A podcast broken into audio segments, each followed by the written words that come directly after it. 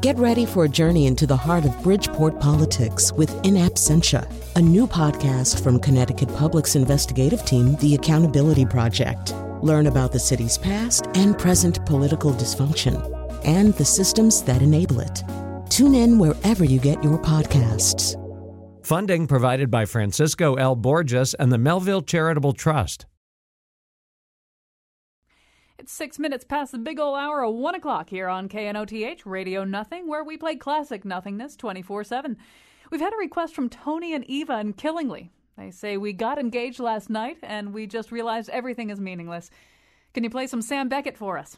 Well, this one's for you, you crazy kids. Who may tell the tale of the old man?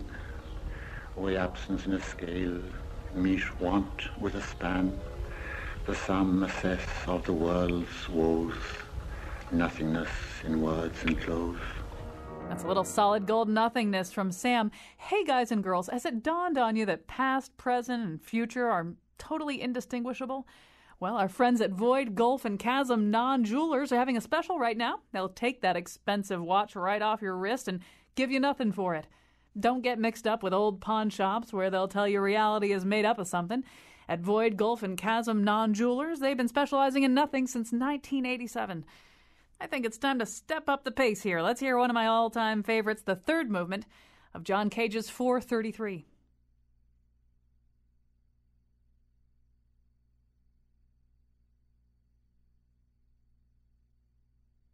Wow. Just, wow. I could say more, but, you know, that would be something. In fact, when you get down to it, I shouldn't be doing a show. Doesn't that violate the integrity of nothing? To do a show? I have to think about that. Meanwhile, enjoy this hit sweep of Harold Pinter pauses. And now he was nothing before nothing was cool. Colin McEnroe. I love that radio station, especially when they do the All Sartre weekend. Um, all right, so we are going to be talking about nothing today, not strictly in the terms that you just heard, although we will not shy away from those terms either. But we will explore it at the level of physics and mathematics and philosophy and religion and culture and anything else that we can find. We're going to do all of that uh, in 49 minutes. I have no idea how, but let me tell you who's on the show today. Uh, joining us by phone, uh, Jim Holt, philosopher, author, and essayist, regular contributor to the New York Times and the New Yorker. His latest book is Why Does the World Exist? An existential detective story. Also joining us, Ronald Green, writer, philosopher, and expert on linguistics. He's the author of Nothing Matters, a book about nothing. And then uh, in just a few minutes, joining us from the studios of KC, KUCI. I always do that wrong. KUCI, which is at the University of California, Irvine, James Owen Weatherall, a professor of logic and philosophy of science at UC Irvine, author of the new book, Void the strange physics of nothing. All right, so we've got a lot of ground to cover. cover. Either that, or we don't have any ground to cover at all, uh, and therein lies the question. But maybe we ought to begin before too many listeners flee away in uh, angst and terror. Uh, we ought to begin by just sort of uh, explaining why do a show like this one. I suppose the burden ought to be on me to explain why do a show like this one, but I'll shift it over onto the guest. So, Jim Holt, uh, make the case for spending an hour of your life listening to a radio show about nothing. Why is nothing important? Uh, I think that the way that the importance of nothingness dawns on us is when it occurs to us that it's something, it's somewhat astonishing that there should be a universe at all. You know, many people have this reaction. They look around at this vast universe, this great, uh, you know, uh, overflow of being, and they think, why does this exist? Why, why this rather than nothing at all? Nothing would be, you know, simpler. There would be nothing to explain, and so it's the astonishment at at being, at the existence of the world, that puts people in touch if they're, you know, when in, in their contemplative moments, if they're up at 3 a.m. wondering about their existence with the possibility of sheer nothingness. You know, there might have been nothing, and in a sense, we're kind of lucky that there's a world at all and that we're in it. Right. So uh, back before he became an infamous uh, character, Bill Cosby, when I was a little kid, he had had a he had a uh, comedy album out called "Why Is There Air," and it referred to him dating a philosophy major in college, and she would say, "Why is there air?" Say, well, there's air to pump up volleyballs and basketballs, of course. So um, th- it is the kind of question that we, we do ask. Why is there something rather than nothing? So, uh, Ronald Green, I'll put the same burden on you. Uh, why have a one hour conversation about nothing? For that matter, why devote however much time of your life you devoted to writing a book about nothing? What's so great about nothing? I have to tell you though that I spent five years on nothing. So okay. um, one hour is really I can't even I can't even start. But um, I, I, don't. I think that um, wh- whatever we are, we are because there is nothing around us. I, I do not think, by the way, that uh, that nothing is not complicated. I think nothing is very, very complicated, because um, as as I said, wherever there's something, there is nothing. There cannot be anything without without nothing to compare it to. So um, this is this is an amazing thing. And in fact, people have been uh, have been wa- wondering and, and, and struggling to understand the concept of absolute nothingness. And um, I I did not understand what everybody was going on about because I couldn't find nothing. Where, wherever I looked, there's something, and, and and everybody was was looking for this thing that I saw everywhere. I mean, if I have, uh, if there's silence, that is that is nothingness. That is an absence of sound. Um, and uh, where, where every every gap, if you have uh, uh, Swiss cheese, you have a hole in it that is nothing compared to the cheese around it. But um, the, the point is that people were looking for something else. They weren't just looking for that. They were they were looking for an absolute nothing, and that's that's where the problem begins. Yeah, and uh, should I carry on for well, another hour or two? Well, yeah, we, we would love that, but I'm going to uh, hone right in on one of your specialties. So, linguistically, it's an issue too, right? I mean, nothing. It's a noun. It has the word "thing" in it. So, it, there's a problem that we run into right away when we try to talk about nothing, which is that we're automatically talking about something that's implicitly a thing. James Ladyman, the philosopher, says if we talk about uh, empty set, uh, the empty set concept in math, well, we're talking about a set anyway. If we talk about the numeral zero, well, we're talking about a number. Uh, if we talk about the concept of nothingness, well, we're talking about a concept. So, R- Ronald Green, right away, language Eh, the minute we leap into this in the form of language, we're violating some aspect of the idea of nothingness.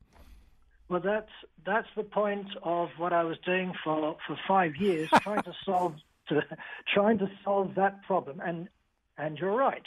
The second we talk about nothing, we're talking about something. We, we cannot we cannot get get away from that.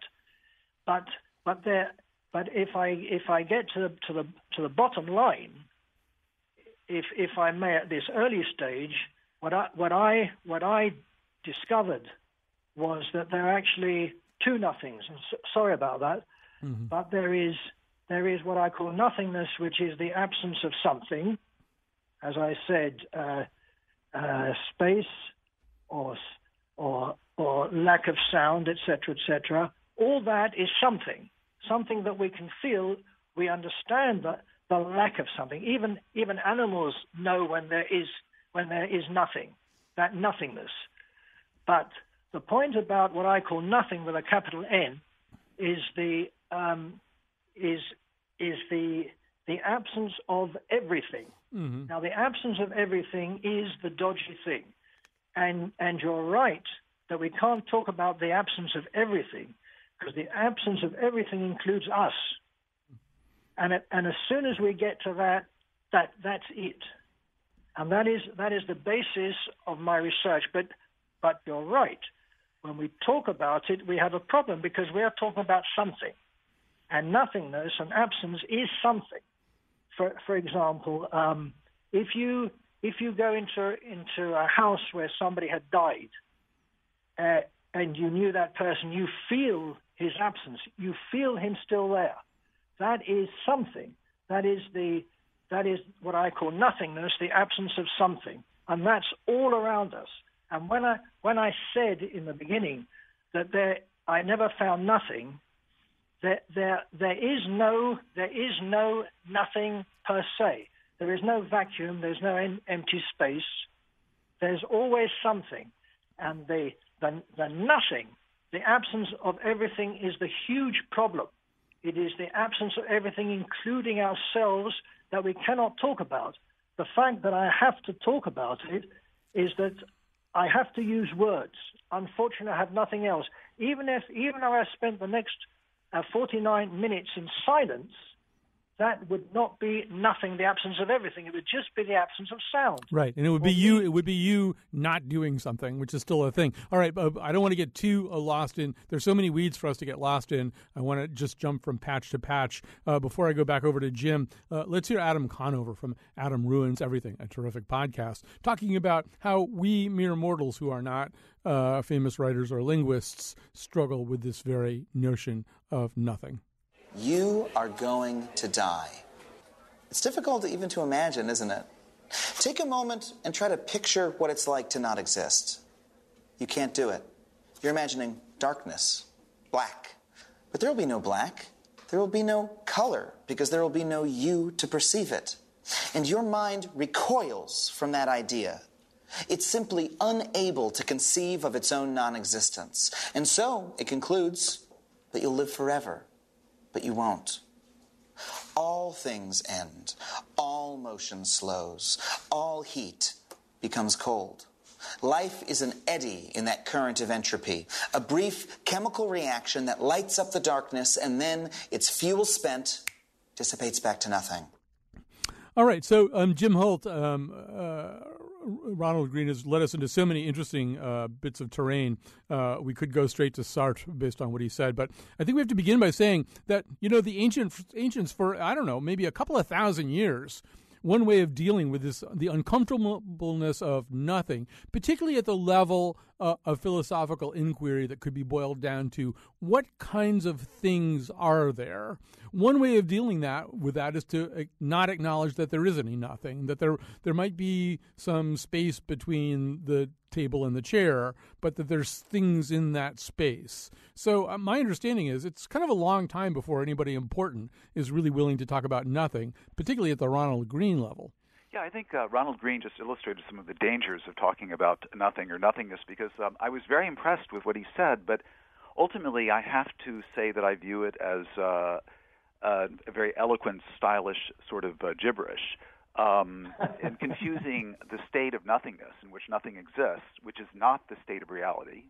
In reality, there's very obviously something. There's a universe around us, and then the word nothing, which is, which means not anything, and is no mis- no more mysterious than the word nobody, which means not anyone. And if you start talking about nothing and nobody as though they're names for entities, you get involved in all kinds of uh, uh, kind of rather you know amusing but pointless puzzles, like the uh, the Red King and uh, Alice in Wonderland. He said, you know, if nobody passed the messenger on the road, then nobody must have arrived first. Well, that's clearly a fallacious reasoning. But anyway, so yeah, the very concept of nothingness is a, a relatively modern one. Um, if you go back to the uh, ancient Greeks, to the ancient Hebrews, they had no uh, notion of a state of absolute nothingness, a state in which nothing at all existed. And if you look at the creation myths, they, they, the creation myths always involve a deity or a demiurge bringing the world into existence out, out, out of some pre-existing stuff, some sort of primal stuff,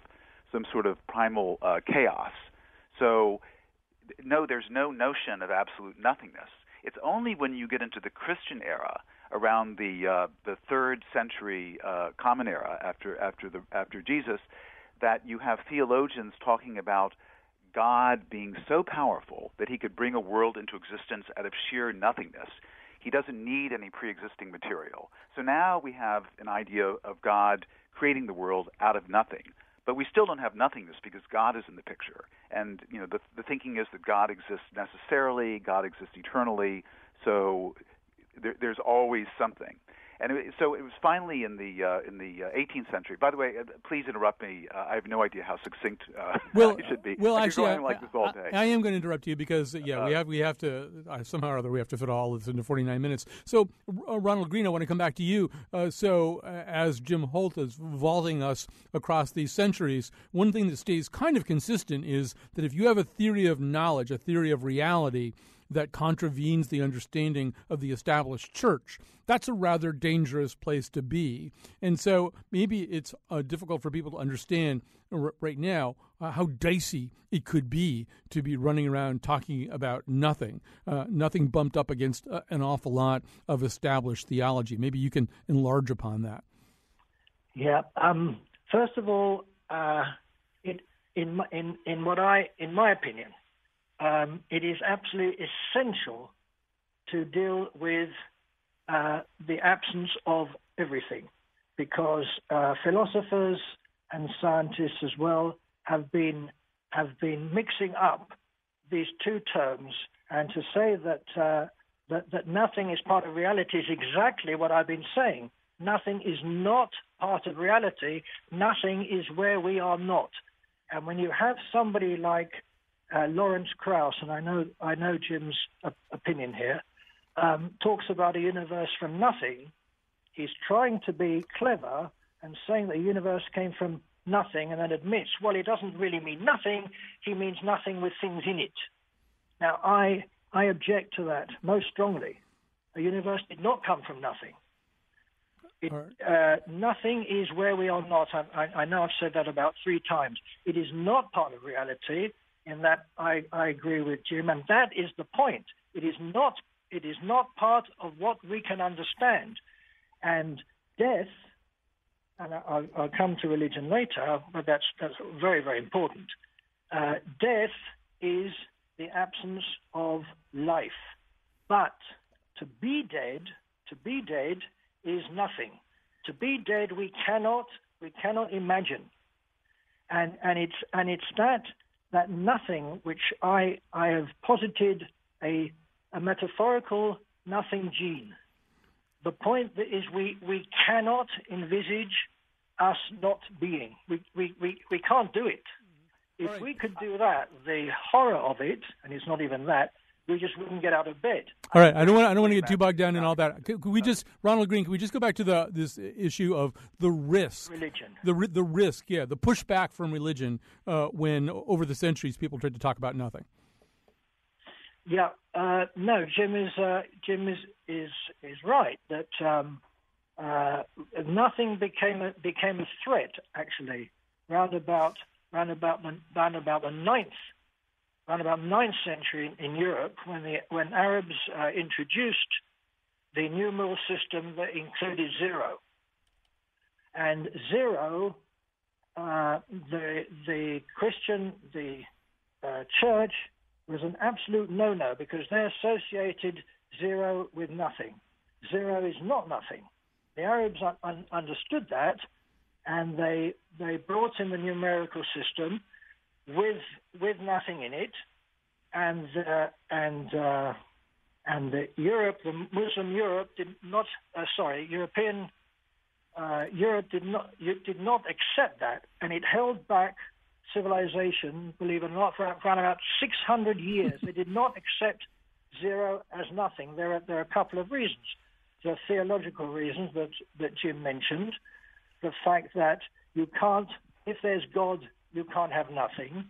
And uh, if God created the world from nothing, then nothing there, there is no nothing because because there's a world. And it was it was a huge threat to the to, to the to the to the church. Also because of external things, they were they were fighting on all fronts round about the, the, the Middle Ages with the, the Crusades and Luther, etc., etc anybody who brought in the heresy of something like nothing was uh, punished quite badly, in fact, killed. Right, you could be burned at the stake for uh, for this whole idea uh, of nothing. And and Jim Holt, we think of that as something that persists you know, w- certainly into the 17th century, and we'll come back to that in a second. But it keeps going. I mean, I think you you write about uh, Karl Barth, the Swiss theologian, a much more modern figure, but a guy who still is defining nothing or nothingness as evil. What's evil about nothingness, Jim Holt? Yeah, uh, Karl Barth, who was a uh, you know great Swiss theologian, the greatest theological figure of the 20th century, had a very peculiar idea of nothing. He thought nothing is what God doesn't will, and so when God created the world being and nothingness came into existence at the same time. And so nothing for him is a sort of satanic thing. Now, I, once again, I think that's a, a lovely poetical conceit. Uh, it, I, I find it pleasant to contemplate, but um, it's uh, it, it's it's once again making nothing into a name for something, which gets you into conceptual trouble immediately. Uh, and um, I want to resist that because I, I think that th- there is a genuine question of why reality turned out to be a great plenitude of somethingness rather than a state in which nothing exists. And I think you know that's a very clear way of talking about an interesting philosophical issue. And when I when I read the existentialists, when I read uh, Martin Heidegger and Jean-Paul Sartre, you know Heidegger talks about nothing as though it's a great annihilating force. It's like a big cosmic vacuum cleaner that's threatening to suck everything into non-existence. And and Sartre, uh, when he goes into the the Café de Flore in Paris, and he's expecting to see Pierre there, but Pierre didn't show up, and aha, a little pool of nothingness. And so I think you know this is a fanciful, poetical way to look at uh, re- look upon reality, but I don't think it it really uh, advances our conceptual understanding or a scientific understanding or a philosophical understanding very much. Um, I want to add to the conversation now um, James Owen Weatherall, uh, who is the author of the recent book Void, The Strange Physics of Nothing, because I think it's important to pause here and say this was a problem for scientists undertaking this question, certainly as late as the 17th century. As you write, Leibniz Leibniz, who's like this amazing guy. He's just this polymath, you know. He's, I think, mainly educated as a lawyer, but he just tackles everything. He tackles, he tries to tackle pretty much everything that Newton is tackling. But James uh, uh Owen Weatherall, he's got a problem with this idea that there could be kind of stuff that God left blank, right? He, he this notion that God didn't fill in all the spaces is troubling even to a pretty otherwise scientific mind. Uh, that's right. So Leibniz has this idea that uh, the only possibility consistent with God's infinite goodness is that uh, he's created the best of all possible worlds. And he thinks that if God were to have created a world in which there was a region that wasn't filled with anything, then he could have created a better world by filling that region with some good stuff of some sort. I mean, whatever your favorite thing is, maybe the Leibniz cookies you can get in Germany. Uh, and so Leibniz had this idea that although it was in some sense possible for there to be a region of the world in which there was nothing, uh, the actual world could never uh, be like that. All right. So um, I think we have to pause, particularly because my head is spinning, and also maybe the listeners' heads are spinning, and also because we just flat out have to pause. I want to come back and deal with the physics of this at greater length uh, when. I'm sure you just can't wait for that. But no, we're going to make it relatively digestible. Uh, so we'll do that after this break. And I said, Nothing. I'm feeling nothing. And he says, Nothing could get something, but I felt nothing except the feeling that this issue was absurd. But I said to myself, Hey, it's only the first. What is nothing? Just big, expansive emptiness. I don't know what nothing is, but I think about it a lot actually. So I think nothing. So if we think of like infinity and we think of nothing, I think they're kind of both the same thing because they're both abstractions for something that we can't understand. So from that standpoint, like nothing could be the, sort of like the anti-infinity. Nothing is the absence of something. I think about like space and like a void of things, like maybe beyond our um, universe. Blackness, darkness, which is also something. But I guess we use it to try to figure out what the absence of something is, which is nothing, but then that is, of course, something. Nothing is. I- I don't think nothing exists, actually, because everything is made up of something. That's Josh Nalven, the producer of the show, going around our newsroom uh, talking to our reporters about nothing. And by the way, that was your call that they weren't answering because they were too busy talking about nothing. All right, so we're talking about nothing today, too. Uh, we're talking about it uh, with three terrific guests Ronald Green, a writer, philosopher, and expert on linguistics, the author of Nothing Matters, a book about nothing. We're going to um, be coming back to Ronald to talk a lot about how this shows up in uh, culture.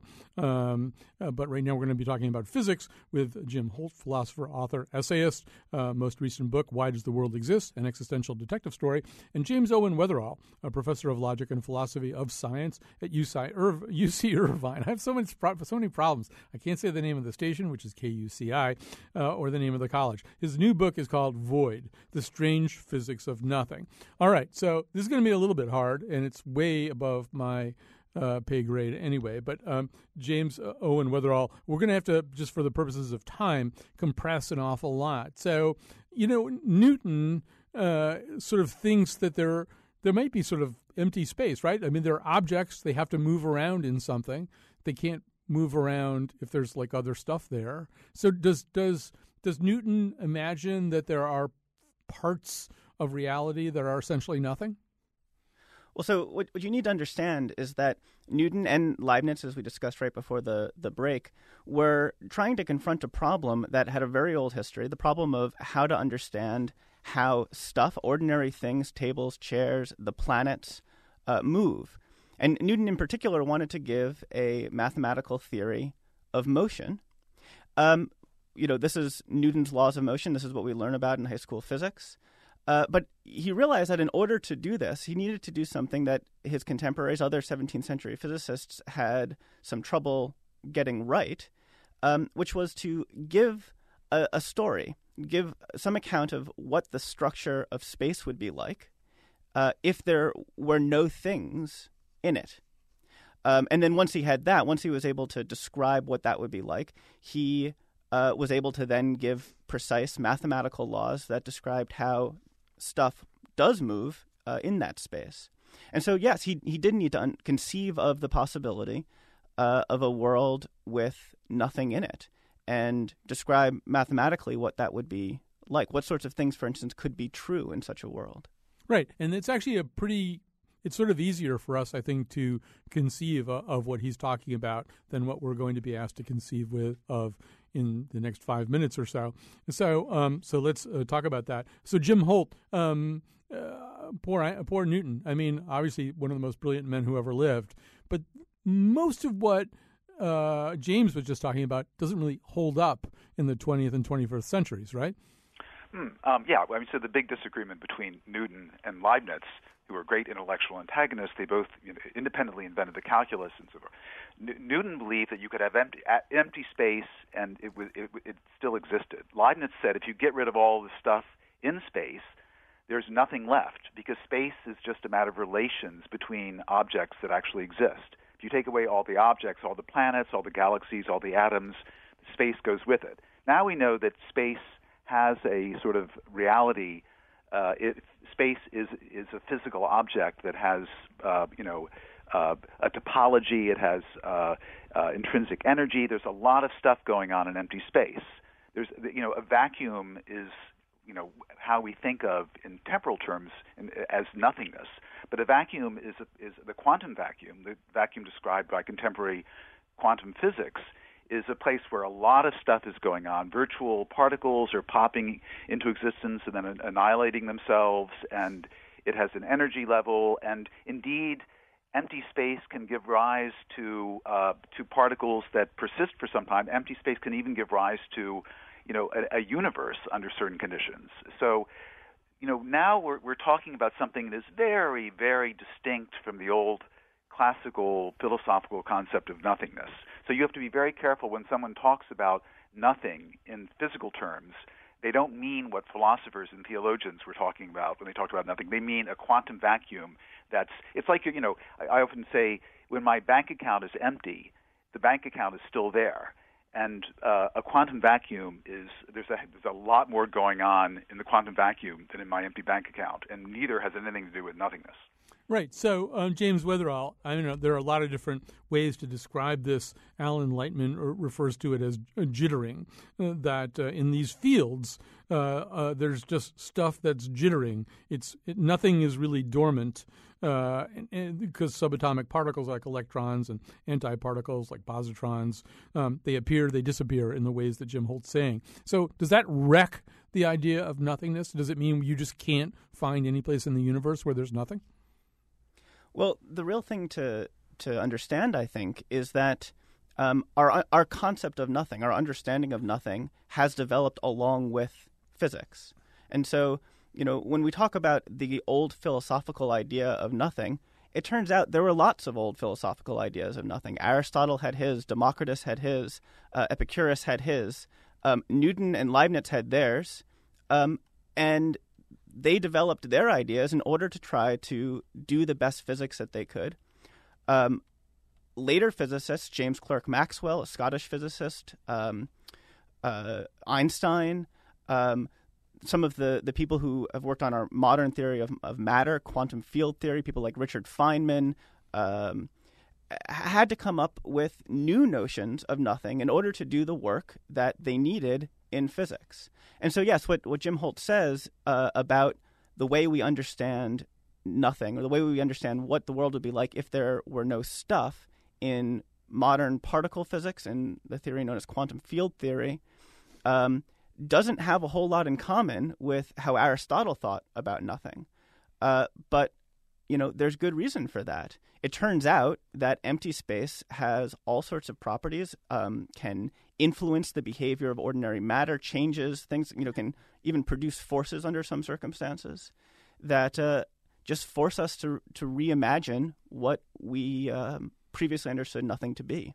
Well, Jim Holt, uh, were the ancients wrong or were they kind of right? So you know, again and again, not even just the ancients, but but you know, certainly up to Descartes and uh, and beyond, you have you have people trying to describe what's there when there isn't a big something there. And so they come up with these terms like ether, plenum, quintessence, that there's this, you know, that, that there may not be a bald eagle uh, or a, a, sofa there, but there's there's something that you kind of have to wade through to get to the next really big, hard, strong something. Um, and I don't know, how different is that from field theory? How different from that is, is that from the Higgs field? The, that yeah, go ahead. Yeah, I would dissent from what what uh, James Weatherall said there. I believe I don't think this is an evolving concept of nothingness.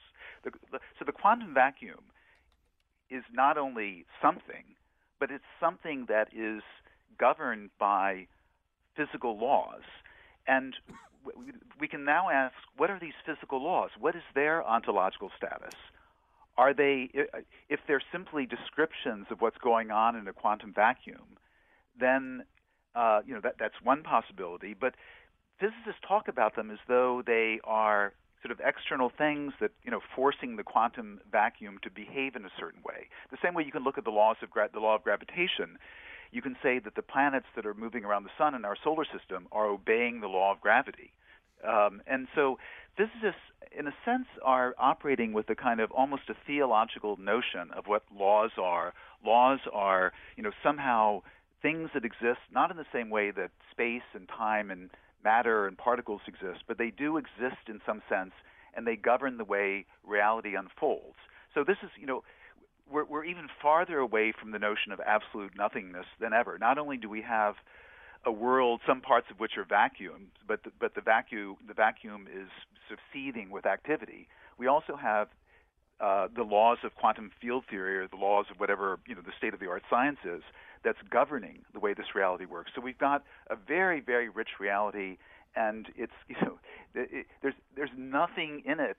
I'm not trying to pun here. I'm just getting caught up in language. There's nothing in it that has anything to do with nothingness. Nothingness is a completely different. You can imagine reality, reality might have turned out to be a state of absolute nothingness. Then there would be not only no space, no time, no matter.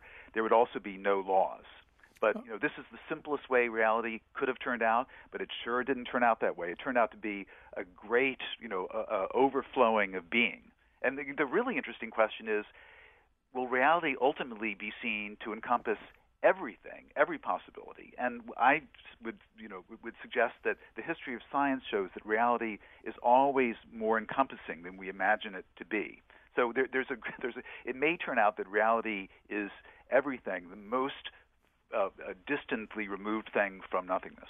All right, so James Weatherall, uh, you may have your own uh, response ready for that, but I, I, am about to ask, in, from my state of profound ignorance, a question that may contain, you know, three or four falsehoods in it. Um, so, but here's my question, based on what he just said. So, you know, one thing that we're actually going to be doing a show.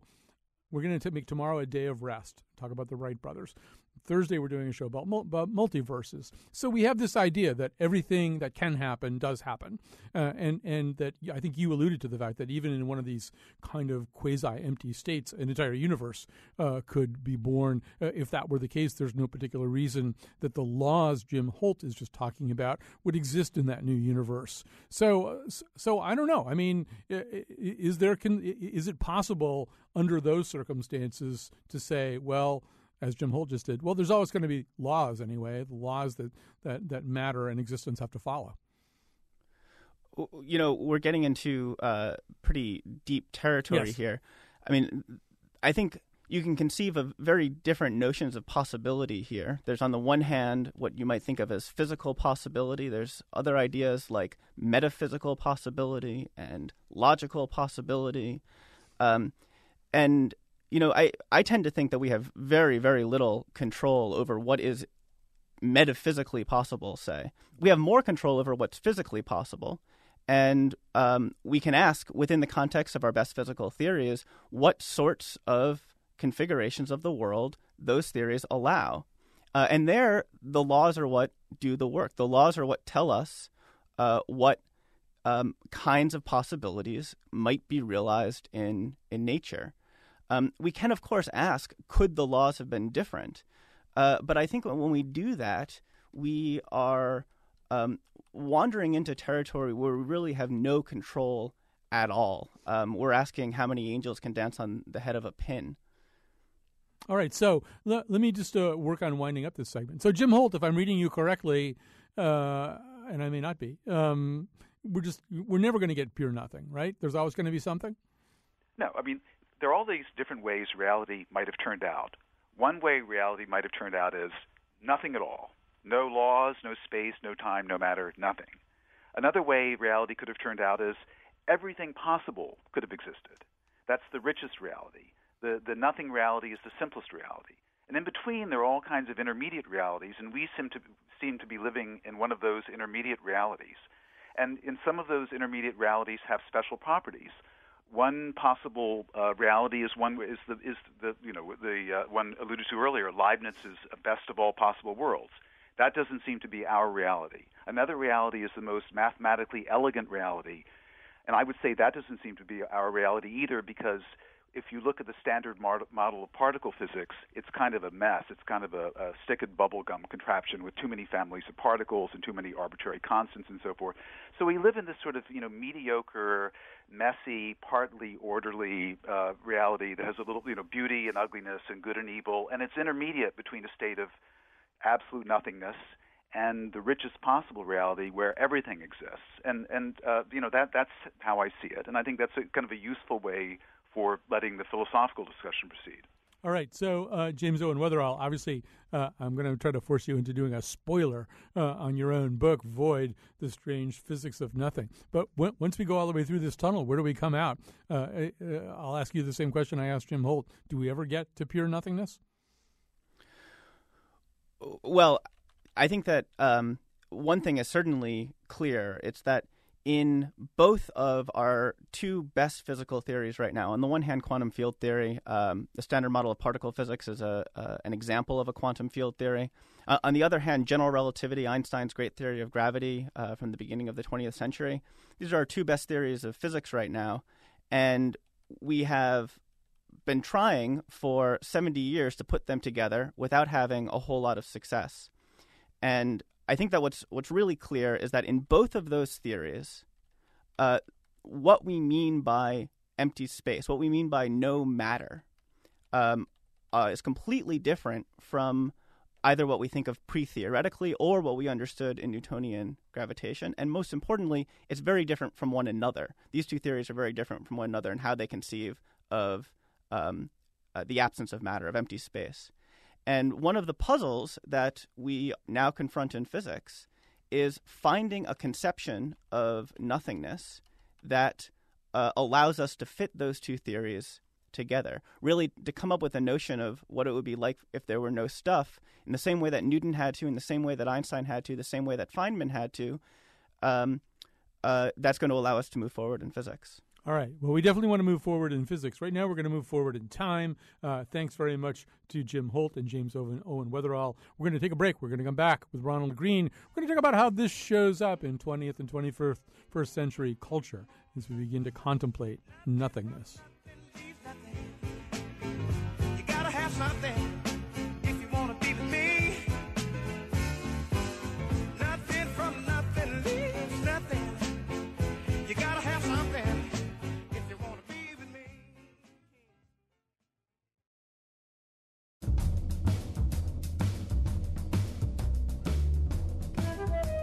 nothingness is such a difficult concept, why don't we do a show about not muchingness? Not muchingness is everywhere. Nothing was produced by Josh Nalven and me, Chion Wolf. Our intern, Zeppo Fisher, neither added nor subtracted from nothing. The part of Bill Curry does not exist. All of our shows are available at wnpr.org slash Colin. On tomorrow's show, the Wright brothers had a sister. And now, back to Colin. And that's all we're telling you for now. The Wright brothers had a sister. Uh, but uh, uh, stay tuned for that show. That may be as rich with controversy as uh, this show about nothing and nothingness has been. Uh, we're back with Ronald Green, writer, philosopher, and expert on linguistics. He's the author of Nothing Matters, a book about nothing. So Tolstoy says, How then shall we live? And with all this nothing floating around and this idea of nothingness, it's not just Sartre who's freaked out by not finding Pierre in the cafe. We're all freaked out at one level or another by nothingness. And it turns up uh, well, actually, let's just stay there for a second. Uh, uh, Ronald Green, there's something in the human temperament that is uncomfortable with the notion of nothingness. It, it sometimes even feels like it's the villain in the piece. Yeah, well, that, this is the point. First of all, may I address some issues that um, I was keeping very quiet Yeah. with difficulty. All right. Well, if you do, we're going to run out of time. Pardon? If you do, we're going to run out of time. No, uh, no, I, no, no. I was sitting very quietly while uh, Jim and James were talking, and they, and if I may address some of those issues. We'll just do it really fast because I really do want to just talk uh, in ways that people Okay, do experience this stuff. First, yeah. Okay. Um, I, I just I just want to say that uh, they won't like any anything that I would say now if you if you give me the time, because they seem to have taken out humans from any science whatsoever. To take to talk about a world or universe that is empty, it does does not make sense. A universe cannot be empty if we're there. And to talk about reality without without humans, I, I don't I don't understand it. I would grant you that point, and it's, it's, certainly there in, in everything about quantum, right? Quantum is is, made necessary. Quantum reality is conditional on, on perception, on some entity perceiving, and and, and and that's there in Sartre too. Sartre basically says nothingness only exists as a human perception. You know, he says if an earthquake destroys a city, that's what we say. It destroyed a city. It didn't really destroy everything, but we perceive it that way. We perceive nothingness that way. But- so if we if we the- you go ahead.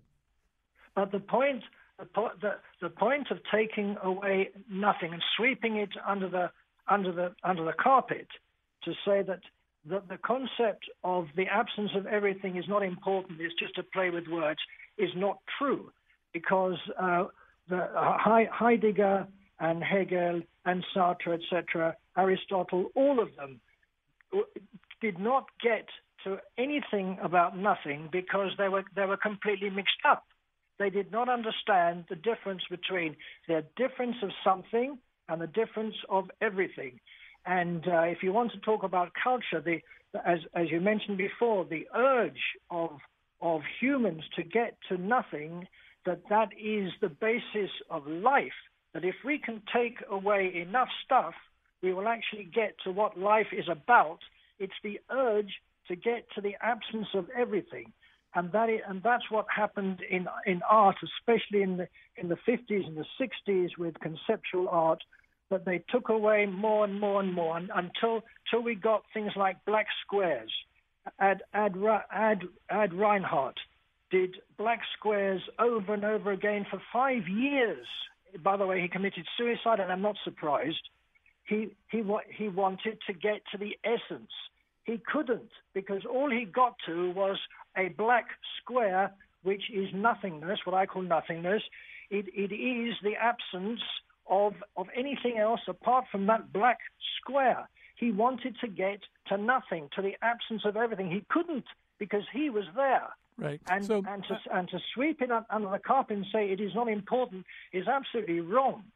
Okay, I want to get to. We're almost out of time in the show. I want to get you to talk a little bit. There are sort of in the in the world of the humanities and nothingness, uh, sitting Sartre. oh, Okay, there's four S's. The four S's of uh, uh, of nothingness in the humanities. Uh, we can start with Shakespeare. Uh, Shakespeare talks about nothing all the time. It's there uh, in Macbeth. It's there in in Hamlet. He wrote an entire play called Much Ado About Nothing. That's not really about nothing, and it's certainly there in Lear. I'm, I'm sure somebody wrote a doctoral thesis about all, the ways all the characters use the word nothing and what they mean by it, which is sometimes different. So let's hear the most famous exchange from Lear.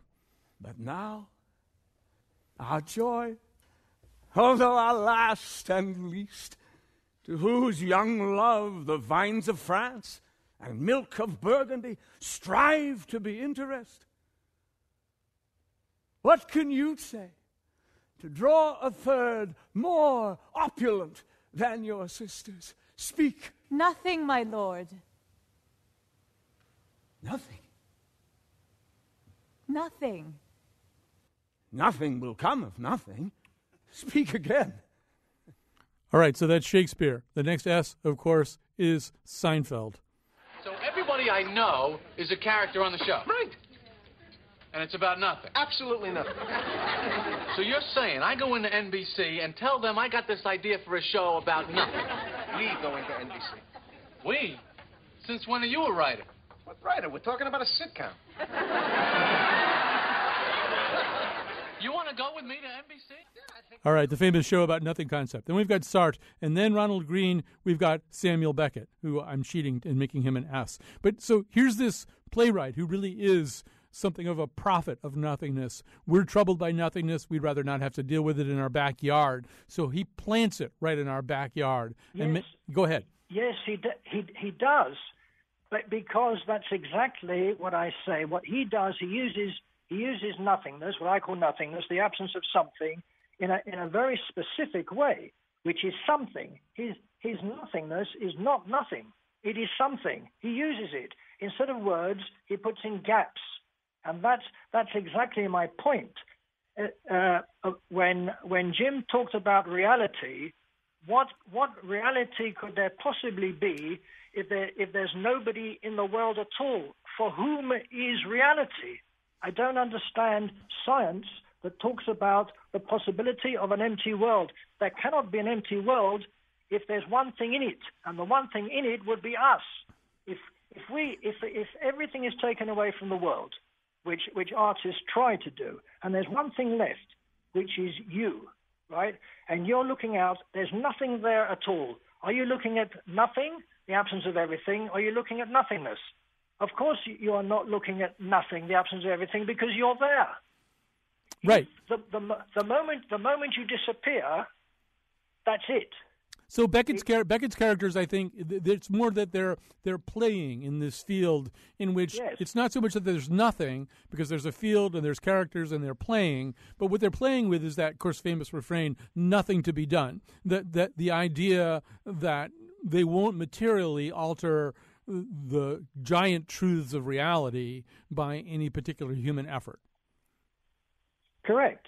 But it's it all it all is an absence of something. It is it is surrounded by something else. Uh, no, noth- nothingness, the absence of something, is always relative to something else. It has to be. It has to be. And that is that is that is essential, and it's essential in art. It, it's why artists could not get to nothing. It doesn't matter doesn't matter what they did. If you put a black square somewhere, it is surrounded by either canvas or a wall or something. That is not nothing. Or John Cage's 433, which is, of course, a 4 minute and 33 uh, composition of silence. But the notion of that, I think, is other things are intruding into the silence, that the silence is Yep. a way of hearing everything else. Definitely, even if even if nothing even if nothing was, there there was still something there. I mean, you saw it. I mean, and first of all, you heard the silence. Right. You've got actually you've got, hear it. Yes, right. You've got musicians. You hear the silence, and there is no real such thing as silence anyway. Um, I, I think Cage's idea is that in in, in orchestral silence, y- the, the rest of sound intrudes. That there's always sound in the background. We we are going to have to end this conversation here. Uh, whether you're happy about that or not is, of course, a personal matter. Ronald Green is a writer, philosopher, and expert on linguistics. He's the author of Nothing Matters, a book about nothing. Tomorrow, the Wright brothers. There'll be no homework, no studying required. We're probably going to introduce the whole Gustav Whitehead thing, so there'll be tears, but a different kind of tears. On Thursday, the multiverse.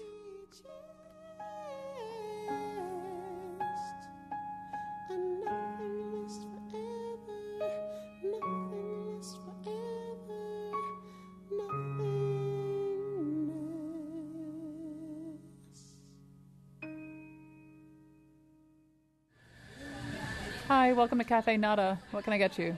Uh, yeah, I'd like a small coffee, no cream. I'm sorry, we're out of cream. How about with no milk? No, thanks.